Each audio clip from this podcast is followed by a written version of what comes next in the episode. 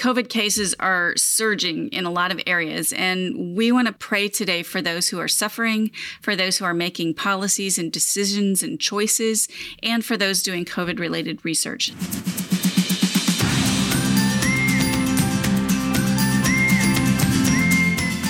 Welcome. I'm Michelle Berkey, and this is Praying Scripture, a weekday broadcast where we use God's own words to honor Him and to talk to Him about the things going on in our life and in our world.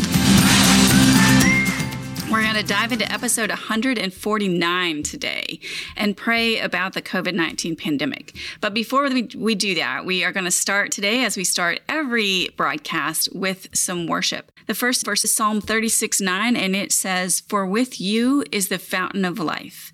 In your light, we see light. Jeremiah 10 10 says, But the Lord is the true God. He is the living God and the everlasting King. So today we're focusing on the idea that God is where life is found. He is a fountain of life. He is a living God. So that's where we're at today. Will you join me? Let's pray. Father, we come to you this morning, and before we start asking these things and pouring our hearts out, we want to set ourselves a reminder, but also practice honoring you for who you are, just worshiping you for who you are, and not about what you can provide, what gifts you can give, what guidance you can you can share. You are the fountain of life. You are where living water comes from, Jesus. The Lord is the true God. You are the living God. We don't have a stone statue with no life in it that we pray to. You are a living God. You are a person in the broadest sense of the term, Godhead, as we speak to you as personable, as someone, not something.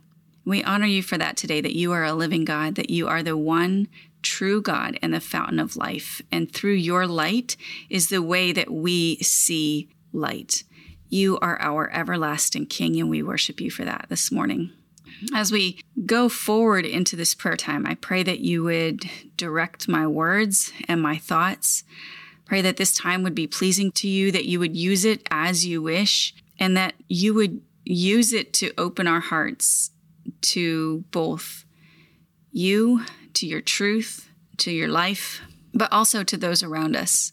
We are to love God and love others. And I pray that today's prayers would awaken both of those things in our hearts and that we would draw closer to you in this time. In Jesus' name, amen. This broadcast originated mid March in 2020 when I knew that I couldn't really help during the pandemic. I wasn't a frontline worker of any kind, but I knew that I could provide a place to gather in prayer. And a year and a half later, we're almost almost exactly probably 18 months from when I started this broadcast. We come back to this topic and it's so interesting because I feel in one way very different than we felt a year and a half ago and in another way very much the same. We know so much more now than we did then and yet we are still dealing with the suffering and and death that the pandemic brings. So I have a selection of verses below that I'm going to read and pray each one. So let's just go right to it. The first verse is Isaiah 41:13 and it says, "For I am the Lord your God who takes hold of your right hand and says to you, do not fear, I will help you." Father, this verse is one that I have used over and over and over in this season. You are the Lord who takes our right hand and promises to help us. And so, because of who you are, the one true living God, everlasting King, we should not fear. And I pray that as we move into this conversation, that you would take it from being fear based to taking hold of the comfort and the power and the wisdom that you provide. Those who are suffering right now, those who are hospitalized, without family, those who are facing the difficulty of breathing and the uncertainty of their survival, those who are feeling fear in those circumstances. And we know there are thousands and thousands each day. Pray that you would give them peace, that they would find you and find strength, that you would answer their calls, and that they would gain that thing that helps us walk without fear, and that is a trust in the power and provision of the God, of of you. Next verse is Ephesians 5 15 and 16. It says, Be very careful then how you live, not as unwise, but as wise, making the most of every opportunity because the days are evil. I am not going to anthropomorphize this pandemic as being evil. However, Father, the circumstances that we are in are difficult. And I pray that as we, as as individuals make decisions and choices about how we respond to our neighbors, how we respond to our community, how we respond to people online, I pray that you would give us wisdom, that we would be doing this as wise people and not as foolish people. I pray that as policymakers and decision makers, whether that's government folks or school systems or individual teachers, those who are making decisions and choices for others, I pray that you would also give them wisdom that they would be walking in your wisdom. 1 Peter 3 8 says, Finally, all of you be like minded, be sympathetic, love one another, be compassionate and humble as we interact with others who we may disagree with over interpretation of data, over how we respond to the pandemic. I pray that over and above any disagreement. I pray that we would be compassionate. I pray that we would be humble. Pray that we would be empathetic to others. You didn't come and say that we would be known by our ability to cut someone else down or stridently disagree with them. You said that we would be known by our love. So I pray that as we walk through today and the years to come, as we face this or any other challenge, I pray that your people would be known for their love, that we would treat each other with sympathy, compassion, and love. Proverbs 2 6 says, For the Lord gives wisdom, from his mouth comes understanding. James 3:17 says the wisdom that comes from heaven is first of all pure, then peace-loving, considerate, submissive, full of mercy and good fruit, impartial and sincere. Father, I pray that the wisdom that we find, that we lean on from you, I know that it is these things, pure, peace loving, considerate, submissive, full of mercy and good fruit, impartial and sincere. If that is the wisdom that is coming into us, I pray that those would be the things that would be coming out of us. Pray that as we and others deal with disagreement or deal with um, treating patients or deal with making decisions for where people can be treated or making vaccines or treatments available or researching new treatments, all of the things that the researchers are still have such a vast array of, of knowledge that they're looking for. As we go looking for these things, as we go responding to each other, I pray that we would be finding our wisdom in those places and that if our wisdom is coming out in ways that is not considerate, that is not peace loving, that is not full of mercy, that is not um, that good fruit is not present, that sincerity and uh, seems like there was another one, purity is not present in that wisdom. I pray that we would be very careful turning toward and expressing things that are not from the heart of God. Father, I I recognize by saying this that it would be easy for someone to interpret my words as not relying on um, I want to say the smarts that you've given us, the the knowledge that you've led people to, the science that you have um, had people discover. I, I, I, and this is not an all or nothing conversation. It's not that I'm negating those things. I'm just asking that we would make decisions based on your wisdom, and that it seems like so much of that is coming out of the mouths of believers as inconsiderate as not sympathetic, as not merciful, as not submissive.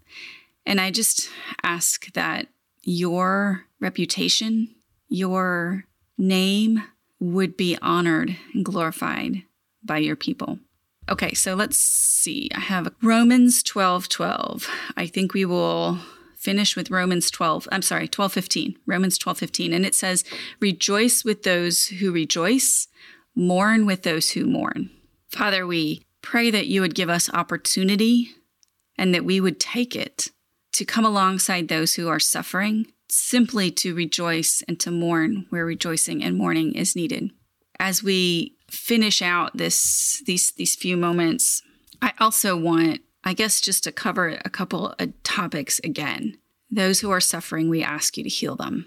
Those who are infected, those who are on their deathbed, pray that you would provide miraculous healing and healing through medicine.